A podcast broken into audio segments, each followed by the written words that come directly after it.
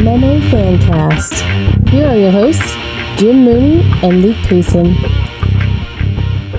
What's up? What's up? What's up? We are back. We are back for another podcast. This episode is going to be a special one. We're going to focus on 247 Fighting Championships again. It's uh, the inaugural event. We've been talking a lot about it um, the first few episodes. Uh, my name is Jim Mooney. My podcast partner is Luke Payson. Luke, how are you doing tonight? I'm doing very well. Yeah, we're really excited to have our focus right now be on 247 Fighting Championship. They have an inaugural um, event coming up April 6th at the Printscape Arena. And Jim, I'm really excited because we've been able to talk to. I think this is this will be our fourth fighter that's going to be fighting on that card April 6th. We've already covered Joey Muniz, uh, Khama Worthy. We just talked to Ethan Goss, and now we have Brett, the Showtime or Showtime Showfield, coming calling in for us. I'm really excited to have him on the program. He's nine and seven as a pro, and coming back after a three-year layoff. I'm really excited to have him on the show. Brett, are you there? Hey guys, yeah, I'm here. How you guys doing? Great. Welcome to the show, buddy. Happy to happy to hear your voice and excited to uh, to get to these questions and, and see what's going on with you. For sure, guys. I'm happy to be on air with you guys. So, did uh, did we pronounce your name correct? Is it Show, Schoenfeld? Uh, Schoenfeld. Schoenfeld. Okay. Well, I screwed so- that up. Yeah, that's all right. That's all right. Luke, um, we we both take turns on uh, screwing up names in each podcast. There you go. So um, right off the bat, I'm just curious. You know, we had uh, uh, one of the fighters that we interviewed. His nickname is the Death Star, and we wanted to get some uh, Mm. hindsight into how he got that. How did you get the name Showtime? Well, guys, uh, Showtime kind of it, it followed me since junior high school. See, I wrestled uh, throughout elementary, junior high, high school, college, and whatnot. And um, my head coach, what was it, Dave Frazier at the time, back in junior high, seventh grade. You know, he just kind of gave me the nickname Show, and uh, you know, Show stuck with me the entire time, clear up until my senior year in high school. And um, you know, I started fighting in 2000. I graduated 2007. Had my first fight in 2009, Mm. and my first fight going out there. You know, it doesn't sound right if you say Brett Show Schoenfeld. You know, and I'm just like, man, you know, I've been called Show my entire life. Um, you know, nicknamed my entire life. So, how the hell do we bring? Sorry, how do we bring this together here? And um, you know, I, I just put Showtime together. You know, I, I stuck with show since everybody already knew me by show, and put time at the end of it, and then you know, by adding time a show, got a lot of energy there. You know, Yeah. and uh, one good thing with with the nickname Showtime, I don't know if uh, any of you guys actually have seen me fight in my past when I was really active, but uh, you know, one thing I can say about myself and my brand, I bring a show every time. I really do. So Well, that's And I why was actually just going to ask you that that it, it's having the nickname Showtime is not only great because it relates back to the nickname you've always had since middle school. It's also like you just called it your brand. It's something that you you do. I looked at your at your uh, fight record, and it looks like that you have had multiple wins by submission, um, and a couple by knockout, a couple by decision. Um, as Showtime, you're going in there to put on a show. Do you look for a certain style, or are you a take it as it come? What's your what's your style to be Showtime? Uh, my style is kind of like a seek and destroy type fighter. You Okay. know, like they, uh, anybody that knows me, like the World Series of Fighting, the former Mhm. World Series of Fighting, uh, the former Gladiators of the Cage. You know, um, even going back to the local uh, level with complete devastation. You know, Sure. um, and I that's uh, Ryan Middleton bought the cage from um, Complete Devastation. That's the cage we'll be actually fighting in. But um, So it will be like coming home for you a little bit. You'll be fighting the same cage. Uh, yeah, I haven't fought in that cage in man, I don't know, six years. So yeah, it's, Yeah. it's a little taste of home. But uh, yeah, you know, um, my style, it, it, it's it's it's very uh, a lot of pressure. You know, every fight I've ever had, I'm always moving forward. One thing that um, you can ask any of the guys uh, from Gladiators of the Cage. You know, uh, I'm tailor made for this industry. My mentality, my my my pain tolerance, my threshold with just what I'm willing to do. Uh, like I said, if you guys haven't checked any of my fights out in the past, you can even see some of my stuff on YouTube. You get me four, five, six times times in the face. I keep coming at you. And, and actually, um, a really good example with this, you know, if you guys check out the the YouTube video, I fought Andrew Osborne.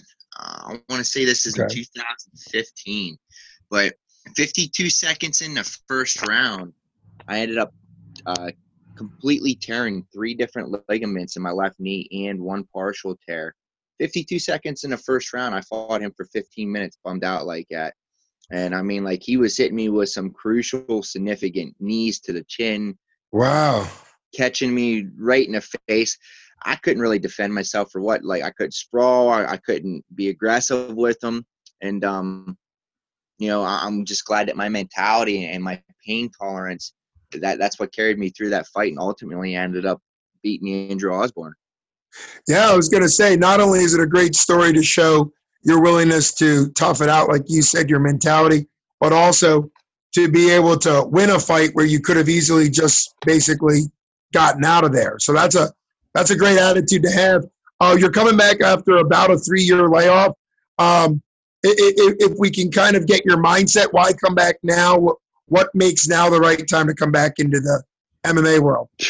Man, honestly, I don't think any time is the right time to come back. Uh, you know, guys, I left I left the MMA industry for a particular reason because the investment that I put into it, and I mean, I've met a lot of fighters, gentlemen. I've met a lot of fighters. I've trained in a lot of gyms, been throughout the country doing this everywhere. The investment I put into it, the training time, the money, the hours, time spent for what I put into it, I did not get in return. And you know, Mm. unless you're a Conor McGregor or a Diaz brother, you will never get that return. I don't care what kind of talent you have. It comes down to being that top one percent Right. that are in the top of the UFC or whatever that can fill the seats or whatnot, that build your character. And um, so yeah, you know, I ended up deciding that I wanted to make a different investment or go a different route in my life, and I kind of stepped away from the industry to pursue school for the fourth time, to pursue college for the fourth time.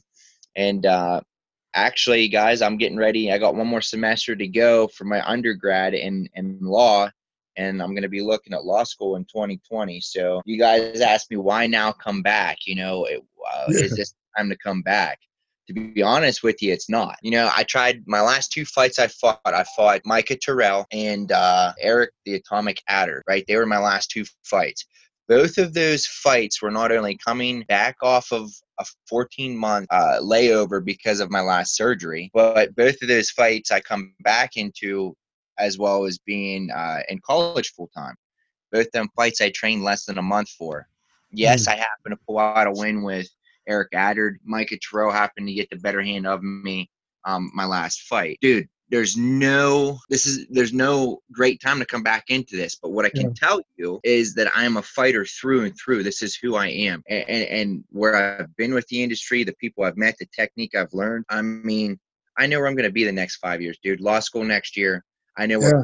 I have, so why not now? Whether i'm going full board with it or not or if I'm just going out there just to have fun with it at this point, because I think that's what I'm looking at. It's just it's uh, entertainment and, it's- and a way to stay connected right now with the industry. So why not, dude? So you touched on, I just briefly touched on, um, like your progression into MMA, and that was starting out with uh, with wrestling. As you actually got into it um, through the amateur ranks and the pro ranks, did you take on any other martial arts, or did you strictly go with with the wrestling background and adding in something like uh, some boxing or Muay, Muay Thai? Right now, I'm at like 13, no, 14 different disciplines. I believe that I might have put my foot in the door with. I started off as a child. I started off doing Taekwondo, you know, Taekwondo, and then I went into wrestling. So that was my my basis. Um, after wrestling come out and I got into this whole MMA stuff, obviously, um, I started learning submission wrestling because um, the, the first people I started fighting under was Team Friction with Eric and Nick Frick. Those guys were collegiate wrestlers. Eric Frick, state winner, Olympian wrestler, and whatnot. You know, they didn't really know much jujitsu, so it was submission wrestling. But yeah, now I started uh, 2007, my senior year in high school, is when I started doing jujitsu. Very first started doing jujitsu. I actually started doing that as a secondary workout uh, because I wanted to go somewhere with wrestling my high school year, uh, my senior year in high school, you know. But yeah, no, I ventured off and you know I did some boxing, uh, which a lot of my boxing skills I worked on them with not only Mike Dokes out of Tactical Combat Academy, but I got a good jump on my boxing, excuse me, with Ray Steinbeiss out in Gilbert, Arizona, when I was fighting for Power MMA and Fitness. I'm sure you guys are familiar uh, Ryan Bader, CB Dollaway, and Aaron Simpson. Oh yeah, yeah. That's who I actually started. That, that's who I had my pro debut under. I fought for them guys for. Uh, I was with them guys for two years. But yeah, I ventured out into Muay Thai. Ray's wife, I can't think of her name right now, but she was a nasty southpaw Muay Thai fighter. She's won multiple belts and whatnot. That's who I learned my traditional Muay Thai from. And then we moved into, uh, let, let me just hit a couple of them, you know, like Sambo karate. You know, you got your judo, transitions into Greco Roman wrestling, Filipino knife calling, self defense, weapons training, kickboxing, Muay Thai, boxing, just you name it. Like, there's a lot of different forms I've went into now the self defense side of things with my taekwondo, the Filipino knife calling and all that, like I'm not as involved anymore. Like you know, that was a lot when I was younger. I I guess if you guys want an answer what I'm doing now, now it's just kind of geared toward boxing, wrestling, and, and, and Muay Thai. I like Muay Thai a lot. It was actually, as a wrestler, Muay Thai was my favorite thing to learn. That's a great answer. Obviously, um, I don't think either of us knew that you had so many different forms of martial arts. We've been talking a lot on this podcast about how MMA as a sport is its own sport that brings in and melt. It's a melting pot of all anything that works, right? So if you come from a combat sambo, or if you use Filipino knife fighting without obviously the knives, and you create a move like Wonder Boy Thompson that uses some kicks that aren't usually seen in MMA. It's kind of a creative thing. When you stepped away to do your other stuff, were you still staying active or had you also taken a break? Because you mentioned the hours and the commitment and the money and the training. Had you also reduced or stopped your training during that time as well? Like I was telling you guys, my last two fights when I fought Micah Terrell and Eric Adder, I was training two days a week for both of them fights. I don't know. I trained for about five weeks for Eric Adder at two days a week. And Micah Terrell, I literally trained two and a half weeks. I think four days both weeks and went in there and fought them. Since the Terrell fight, I realized and like I only took that fight because there's a lot of pressure, not only from my one coach Rob McGraw, a lot of other people wanted to see the fight for a while. I knew it wasn't smart for me simply because I wasn't training like that. But since that fight, dude, I stepped away from it completely like completely, completely cold turkey for at least two years straight. And I just started training out of nowhere, uh, January 10th of this year. Like, I just like, you know what? One thing I've realized is I got so much uh, uh, knowledge with this industry, so much technique that I've learned throughout the time. And, um, you know, there were, there were a couple times towards when I was fighting last where I was training people and stuff for instance, you got Sheldon Nyoff, uh, Sheldon Game Time Nyoff. He uh, he's coming out of Maryland now, but you know, I, I focused my time more on training people while I was in school rather than training myself. So, mm-hmm. literally, like right now, as as we speak, started training January tenth, two thousand nineteen. As each week goes by, I'm starting to pick up a little bit more uh, time at the gym. I'm doing two days here and there, trying to do what I can. But you know, honestly, today I I, haven't left my freaking bedroom. I've been sitting here doing homework all day. So So I I saw that it looked like your uh, so this is a two part question. One is um, it looks like you fought uh, at a mix of weights 155, 165, 170. So where is uh, is there a um, a set weight? Is this going to be a catch weight for your opponent? Because I did see, I believe that your original opponent was canceled for some reason. Have you gotten any word on a new opponent um, and what the weight is uh, that you're going to be fighting at? when Ryan and I first talked, I kind of told him, I'm like, you know, I know I have a resume with this industry. Obviously, I fought a good bit of people, uh, but I told them like, dude, you know, I'm just getting back into this. Uh, I'm looking for for something to kind of. What I'm looking for is something to kind of get my mentality back on MMA. You know, because like I'm training right now, but I'm not very active with. Uh, the actual I'm not very active with the industry. So we, we were looking at a lot of guys and he sent me a name of this one guy, uh, Ryan McIntosh. And when I checked him out, McIntosh, you know, he might not have the best record. He was uh I think when I when I looked at his stats, he was 15 and 29 as a pro. You know, obviously on paper it, it goes to show that he, he's not uh, the greatest fighter out there, but what I was looking at is this guy's fighting five, six times a year. I mean, I'm coming off the couch after almost three and a half year layoff. You know, uh, this guy's fighting five, six times a year. I think that was to, to me. I thought that was a great uh, fight to come back into. Hey, can I compete with people this active right now? you know like what can i do with people of that caliber where where do i currently sit at with my with my athleticism i guess you know i don't know where i sit at i don't know i haven't even watched ufc in like two years like i want cool turkey from this hard guys i really Yeah. did. Th- this ryan guy he ended up taking a last minute fight this past weekend you know and, and now he don't he don't want to make the fight. So we're back to looking at people again and then they brought forth this uh bobby emmons and you know the guy's a little bit older. He's a brazilian jiu-jitsu black belt and black belt stuff's not wait i don't care what belt you are. I've been doing jiu-jitsu since 2007 uh, gi and no gi. I told you guys that, and I'm still just a blue belt, but I roll with black belts all the time. You know, the black belt's not what gets me. Like I was asking Ryan, I was Bobby Emmons. I'm like, how active is he? How much is he training? You know, like, I mean, there's no doubt in my mind that I can't go in the cage tomorrow and beat a top five contender. But I'm not training to be a top five contender right now. You know, all I'm looking for right now, my, my fight back into the industry, I'm looking to see to myself if this is something that I really want to mess with while I'm going into law school or not. You know, like I'm, I'm getting ready to turn 30. I, I know what I'm capable of, but am I capable of keeping up with these new 19, 20, 21 year olds that are just coming up in the industry? You know, is that, Mhm. you know, and I'll tell you what, I just trained down at Bauer House last weekend. New guy up and coming. I can't think of his last name. I met him. His name's Brett. One and zero as a pro at 155 pounds. Guy's 22 years old.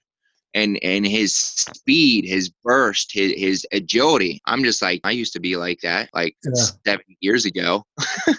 you know, so, and that's the thing, you know, but at the end of the day, I don't really care who I fight because it is a fight. It, it, you know, it's martial arts. It's about going out there and showing skill. I'm just looking for something that's kind of fair with what I'm willing to put into the industry right now, if that makes sense. Yeah, You it know, does. let's let's say I go in there and, I find a guy that's uh, you know around 500. I go in there, we make it to the second round. I beat the guy. You know, who's to say that that right there mentally is not going to change my whole output on this to where I'm going to start training to me five six days a week and, and you know make another shot with this while I'm in law school.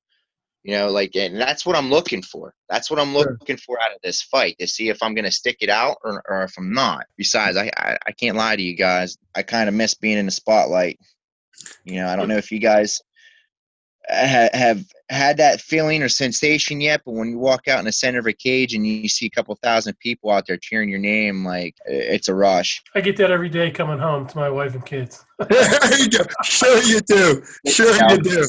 I bet they call you Showtime as well. That was a great answer, Brett. You know, I, I think one of the things that's so cool about the way you answered that is that you want to fight, but you're undecided about how long, like what your future is. And I think it's completely okay to use this fight coming up April 6th as a way to learn more about yourself. You know, I'm a, I'm a professional mental health counselor. I have a license in Pennsylvania. And as a counselor, one of the things is it's self discovery. What you basically just said is you want to discover about yourself. You know you're tough, know you have the talent, you've been training for a while, you have the experience, but you want to see where you are now. And I think that's a that's a fair and honest answer. And as far as you going into law school, neither Jim and I have been able to respond to it. But that's incredible to know what you want to do, to be working, to finishing up your bachelor's, um, and kind of having a, a game plan for the future that's more important than whether or not you're in a cage is a pretty great thing. And then obviously you start talking about the excitement, the rush. It is it is a great opportunity for you to kind of see do I want to keep doing this?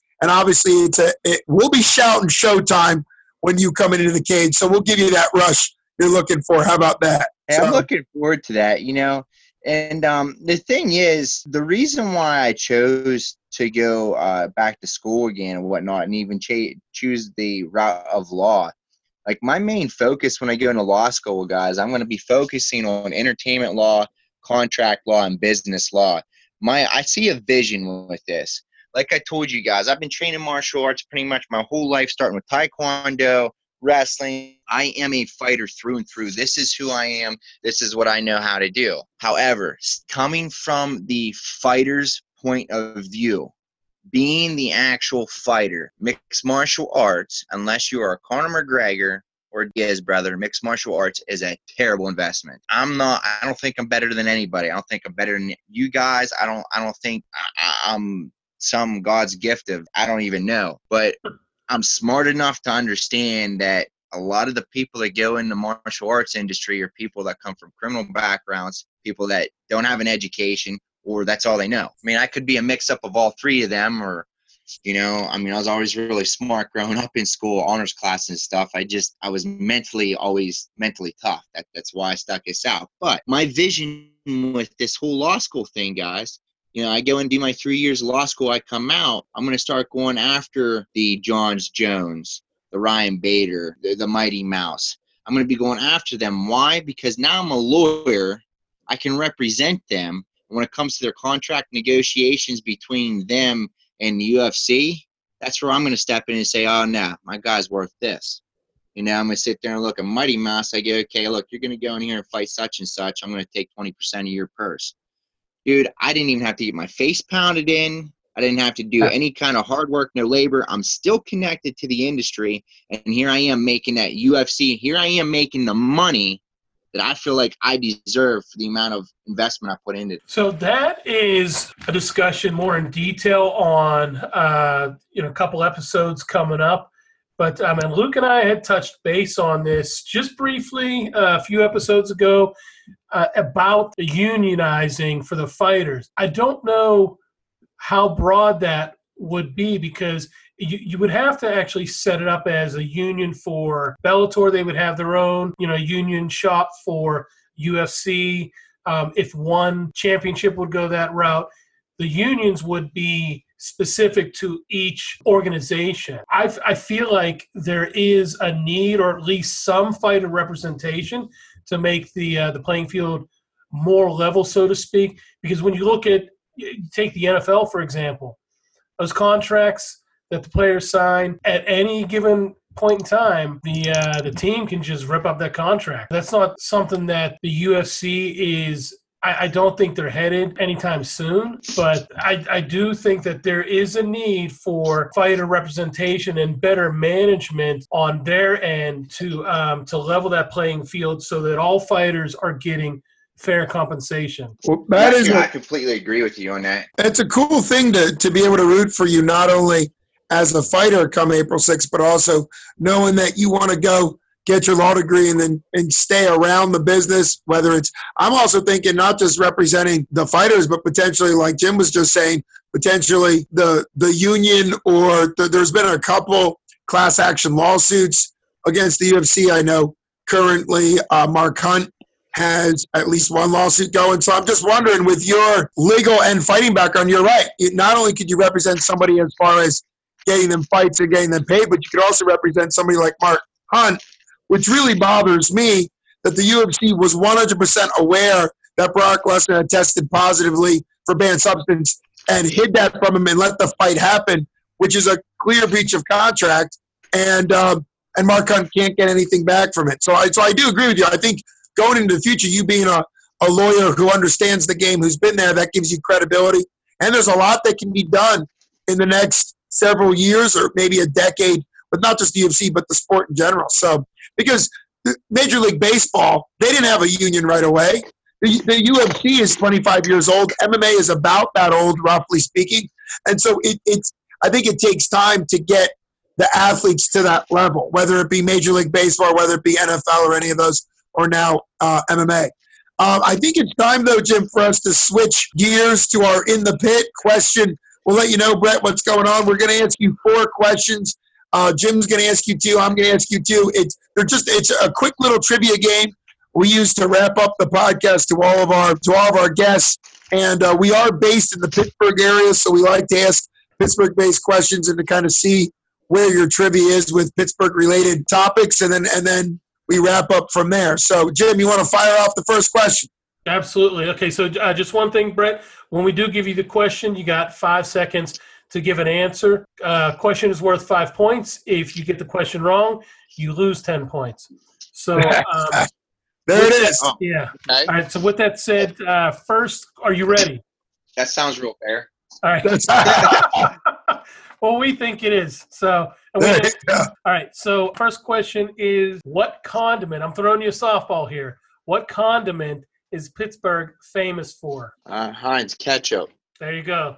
All Ding, right. ding, ding. Five points. Hopefully, this one is also a soft one. In the 70s and 80s, what long running PBS kids show was filmed in Pittsburgh, Pennsylvania? Long running PBS children's show. Magic School Bus. I don't, it might have been, I don't know. It, Mr. Rogers' Neighborhood was the question we were going for. It, it's hard for me to say no because I'm not sure if Magic School Bus was filmed in Pittsburgh. I don't think it was, but we're, we're going to give you credit for, for guessing something it might have been. I'm not sure, but I'm going to say no because I was going for Mr. Rogers' Neighborhood. Back to you, Jim. I don't even know what Mr. Rogers' neighborhood is, guy. Is that bad? Whoa. you you yes, don't that's- know? Yeah, that's bad. That is really bad. That is. That is. He was he was on PBS for I think just under 40 years. Just under 40 years. Um, but anyhow, yeah, it was a kid show on PBS. It actually taught a lot about uh, like being friends with each other. He did a, a racism thing in the 60s back when there was still, you know, a lot going on with there. He did a lot of like social issues. He taught kids how to handle emotions and it was a really cool show, but it was a little slow from today's standards, it was slow. It was just an old guy sitting talking to the screen. But anyhow, next question from Jim. Well, Jim, before, before we go to um, question four, I just I just want to say that had you just left your answer at the magic bus and not um, given us the admission of no knowledge, we would have just left it at you know zero points. But because you said you've never even heard of that, Oh no! you lost ten points on that one. Oh no! I'll tell you, Jim, you're mean. Okay, Jim, fire up your Mr. next one. Rogers. All right, Okay. redemption here. There we go. All right, so if you get this one right, we'll give you the 10 points back and actually double what you could get. So you could go plus 20. There it is. All right, Give it Okay. to him. the question is what was invented in Pittsburgh? The Klondike bar or cotton candy? Five seconds. I'm gonna have to say cotton candy. Oh. Luke, you want to tell him? Ding, ding, wrong, wrong, buzz, buzz. It was the Klondike bar. Sorry. Sorry. The Where are you redemption. guys getting like? I feel like this is common knowledge I probably should know. That one, I don't know. That one's so tough. Let me ask. Yeah. Let me ask the Uh, uh, last question. wait, you guys are asking me questions that you guys are looking up. No, yeah, yeah. Well, we asked them the same. We asked the same question, so we know the answers because we've asked them to what five, six other people. So Oh, that way, that way, our listening audience can hear the same questions come up and see how people respond to the same questions. Let me ask you just before I ask you this question because I'll change it. Do you follow college football? Uh, you know, I, I used to. Okay. I'll be honest with you guys. I haven't had TV. I haven't had ca- Okay. cable for four years. I gave cable completely up. I can't even tell you the last time I watched the news. Well, hey, that's probably good for you overall. You know, not watching the news is not a problem. Okay, so I'll give you. We're going to end on this one, Jim, and hope he gets it for some redemption.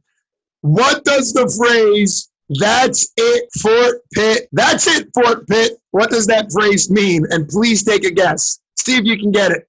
That's it. for Yeah. it. Yes, yes. Uh, uh, I'm gonna have to say that either deals with the Pittsburgh Steelers not making it to the playoffs or Pittsburgh Penguins winning the Stanley Cup. We'll give you partial credit. It technically, the, the, the Steelers not making playoffs is close, Jim. Oh yeah, means- yeah, I, I can see That's that. close. That's close. So that's it for Pitt is an expression to say we're all done here. Let's get out of here. We're wrapped up. Maybe at the end of a party or at the end of a end of an event, you'll say that's it for Pitt. We're out of here. Close enough. We'll give you that.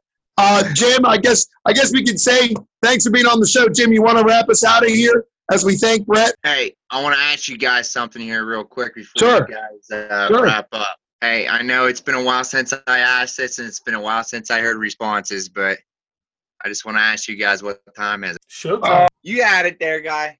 What did he say? it's showtime. Oh, right. baby, what time is it? Oh man, I that went right over me. That went I'm right looking forward to- I'm so sorry, Jim. Thanks Hey, for bailing me out.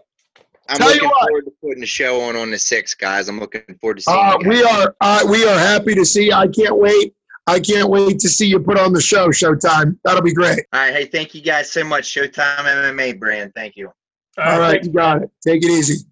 Hey Jim, you know we just had Brett Showtime on uh, the show, and I'm really impressed by his honesty and straightforwardness. You know, saying basically, if I can paraphrase, saying I'm doing this to fun. I'm doing this to kind of test my level. You know, he was telling us that he basically wants to fight an opponent that could be a good test. If he fails the test, then he's probably more or less going to focus on the law school that's coming up.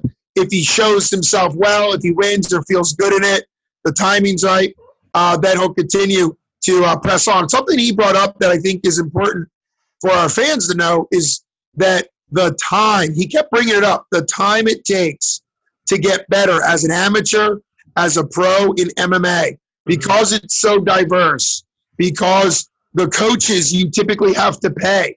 Sometimes you can get a gym that'll let you coach and then not have to pay, but a lot of times you're paying a head coach, a potential striking coach, a wrestling coach, a grappling coach, maybe a strength and conditioning coach. He was talking about the time and the investment. So I think it is important to, to recognize that for some fighters at the pro amateur level, it's not going to be worth the time and money investment. And he, he was talking some great stuff about the value of getting his degree and doing it legally, doing some behind the scenes MMA business stuff in the future, but not necessarily fighting. I just think it's refreshing. You know, we were talking the other day, Jim, about Chael Sonnen, how he can turn on and turn off um, his uh, smack talk. But one thing that you've never heard Chael ever say is, yeah, you know, I'm just kind of doing this to make money or doing this to see how the fight goes. It's always, I'm the best. I've never been better. Well, no, Chael, you have been better. There have been times you're better. So I think it was refreshing to hear Brett say he's he's doing this. He started January 10th. He's doing it. He's not necessarily doing it six days a week. He's not necessarily doing it at a level where uh, he's fully committed. He's doing it because he misses it and he wants to uh, get the rush again, and he also wants to see where it is. Um, and I think that's fair. I think that's a fair attitude to have in regional MMA. Uh, we've talked about it on the show that regional MMA is the proving grounds. It's the opportunity uh, to learn things. Ethan was telling us, Ethan Goss in another interview, that he's trying to work on being well rounded while he's still in the regional circuit to figure that out. So I, I, I think it even makes me kind of be a fan of Showtime Brett even more because he wasn't talking the trash that I know you don't like, right? Which would be the I'll beat anybody, I don't care who it is. Like I'll beat their grandmother, I'll beat them, I'll beat no. He was basically saying like, hey, there's younger, stronger, faster fighters out there. I want to see whether or not I can hang in with somebody that would be a good representation for where I want to be. And, and that was kind of a cool thing. And so I think that's better than somebody who deludes themselves. He said he thinks he can fight top five talent, but not now because he's not training to fight top five talent. He's training to see kind of where he is. He wants a guy. He's still unmatched. He wants a guy that is um, going to be a good test for him. He said somebody that fights well, that's maybe around 500, that has some experience, that'll be a good judge of where his skills uh, match up. And then he might be willing to commit to uh, to something. I think that's something that a lot of fans, we are called MMA Fancast. Jim and you and I are fans. Fans, particularly in fighting world, we tend to become very personally negative to fighters, like we call them bums. Some people do, right? Oh, they're sloppy. Oh, they're. But the reality is that to just get in a cage at all, at amateur and pro, they've done way more work than 99% of the fans ever do in their life in that building. You know, so um, I don't think that Brett's taking this lightly. I don't think that's how we should take it. I think Brett's basically saying, I'm training, I'm doing some two a days, I'm, I'm, I'm working out, I'm getting back in, I feel it coming back. I was away from it for three and a half years, I missed it. But this is going to be a, a litmus test for where I am. It's going to be, I'm not going to be at my best ever. And, and one of the things that I've done, Jim, and I've interviewed fighters, even not on this podcast, and most fighters say, this is the best I've ever felt. It's the best training camp I ever had, and all this stuff, as opposed to saying, like what Brett is, which is just a little bit more honest, where it's not necessarily the best he's ever been. It, he just wants to see where he stacks up. It's kind of a cool, cool interview. It was. It, it definitely was. I, I am always intrigued to uh, to get a glimpse of um, an athlete's psyche and what goes on in their mind when they have something like like him. He's had this is now his second big layoff. He had 14 months that he talked about. I wanted to ask him, like, what was that like? You know, after that big layoff, getting back into the ring the first time, and how can you take that and use it to your advantage this time?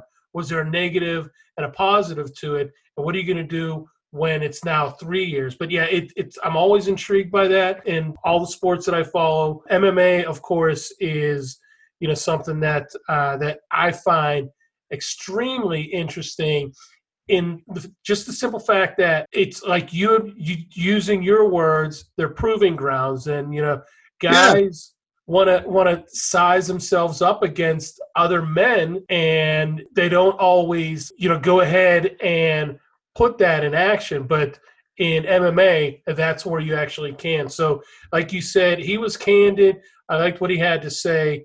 Um, yeah, I think the the being honest with yourself is important. You know, I'll leave out some details, but I used to run an MMA gym years ago, and I had a fighter come in, was not a member of my gym. Nobody would know that he trained with us, so I think it, it's safe to to give this example. But he came in, he was maybe a month away from a pro fight, and uh, he didn't look good. And, and I didn't know him from anybody, you know. And I, I worked him through some Muay Thai striking that I thought was relatively basic. And a lot of my amateur fighters were way beyond that, and he looked really bad. And uh, anyhow, so I mentioned it to him because I didn't really know who he was or what was going on. He just kind of dropped in. And anyhow, he's like, oh, yeah, I've got a pro debut coming up. And I was like, um, what's the game plan? And, and here's the thing I think that Brett is is honest. Brett's honest with himself. He's had a lot of experience. He knows he's tough. He talked about fighting through injuries. He talked about taking punches to give punches. So he has a, a high confidence in himself, but he also knows that MMA is a tough sport. So anyhow, this guy basically said, well, you know, I'm going to go in there and wrestle. That's what I did in amateur. And I, I because I wasn't his coach, I, I just said, well, you know, in, in amateur MMA, wrestlers are very protected, you know, and I mentioned right to him, they're protected from knees on a shot. He's said, no, dude, it'll be fine. He obviously, to make this story perfect, he got knocked out in the first round by a knee going in for a Mm. shot. It wasn't even close. I don't even know if he landed one strike. He literally came out and started shooting from 10 feet away. Um, and it was really bad. And, and I think to me, one of the challenges with somebody um, is being honest with themselves. Yes, 100% agree with you. And I brought that up to Brett. Brett's self aware. He's a self aware guy. He knows that he has bigger stuff in store with the law stuff, um, but he misses it. And you know what? He's not 30 yet. He still has some time. Um, and I think it's a beautiful thing to see him do it. But, but I've often thought about that guy just to be like, not only was he deluded, but what type of coaching staff was around him? I'm a guy that held pads for him for 20 minutes and realized that there's no way he has the ability to handle striking, particularly at the pro level. And for some reason, somebody let him fight. I think the reality is that as a fighter, they take a lot of that risk on themselves, right? Because you're not on a team sport. If I'm a basketball player and I'm a little injured, I can go out there and play 10 minutes and come over to the coach and be like, hey, coach, let me sit down, right? But yet, the reality is, as an athlete, we just found out recently that Derrick Lewis fought his last fight versus JDS with a very damaged knee. Yes. He knew it. His coach knew it. Now they didn't know that it was the ACL and I think the MCL. That's that's a terrible idea. But I think one of the problems in fighting at the high level or low level is there's so much pressure. Even Brett brought it up that the last two fights he had, he won one and lost one. He took on a couple weeks of training. Didn't really train well for him because there was pressure for him to fight. And I think that's the thing. Not only money pressure, but like don't let somebody down. And it is tough. It is tough to recognize that nobody goes into that cage with the fighter.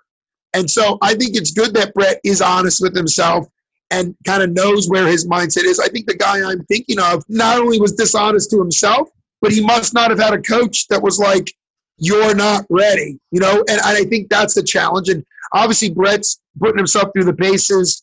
I also like the fact that Brett talked about coaching other people. I think part of the coaching process is that fighters learn to be a little bit more, how do I say this, critical of talent in a healthier way because I've seen a lot of fighters in training that because they're doing it, they think they're doing it right, right? Because because they're because they're doing it themselves. They, they it feels good. They punch the, the bag or they punch the mitt and it feels good to them. But then when they become coaches, they realize, oh, I do that same thing, but I can see it to correct it in somebody else. So I would hope that Brett, in his times of coaching others, have learned to be a little bit more reflective on his own skill set and a little bit more critical in a in a healthy way, as opposed to just being like, well, I'll be fine, you know, type thing. So it'll be interesting to see him. I'm glad he was honest.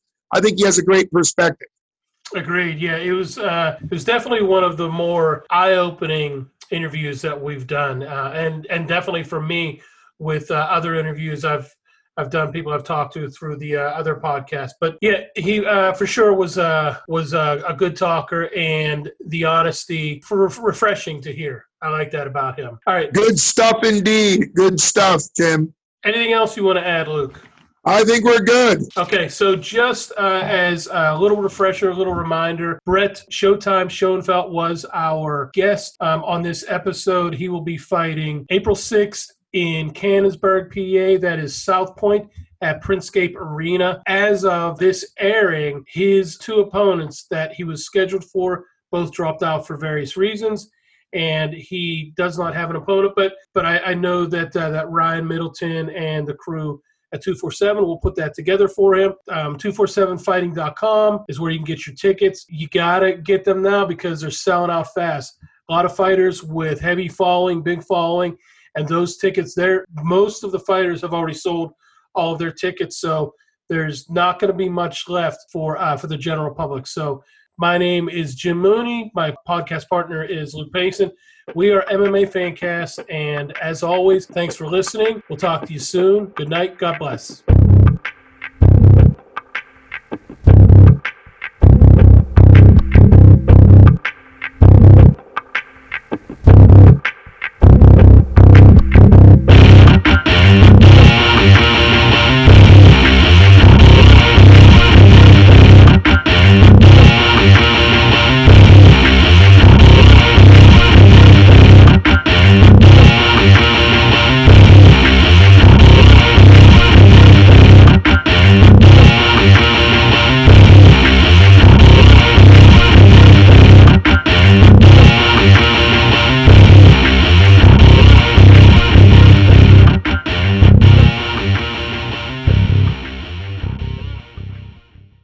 You did a great job with that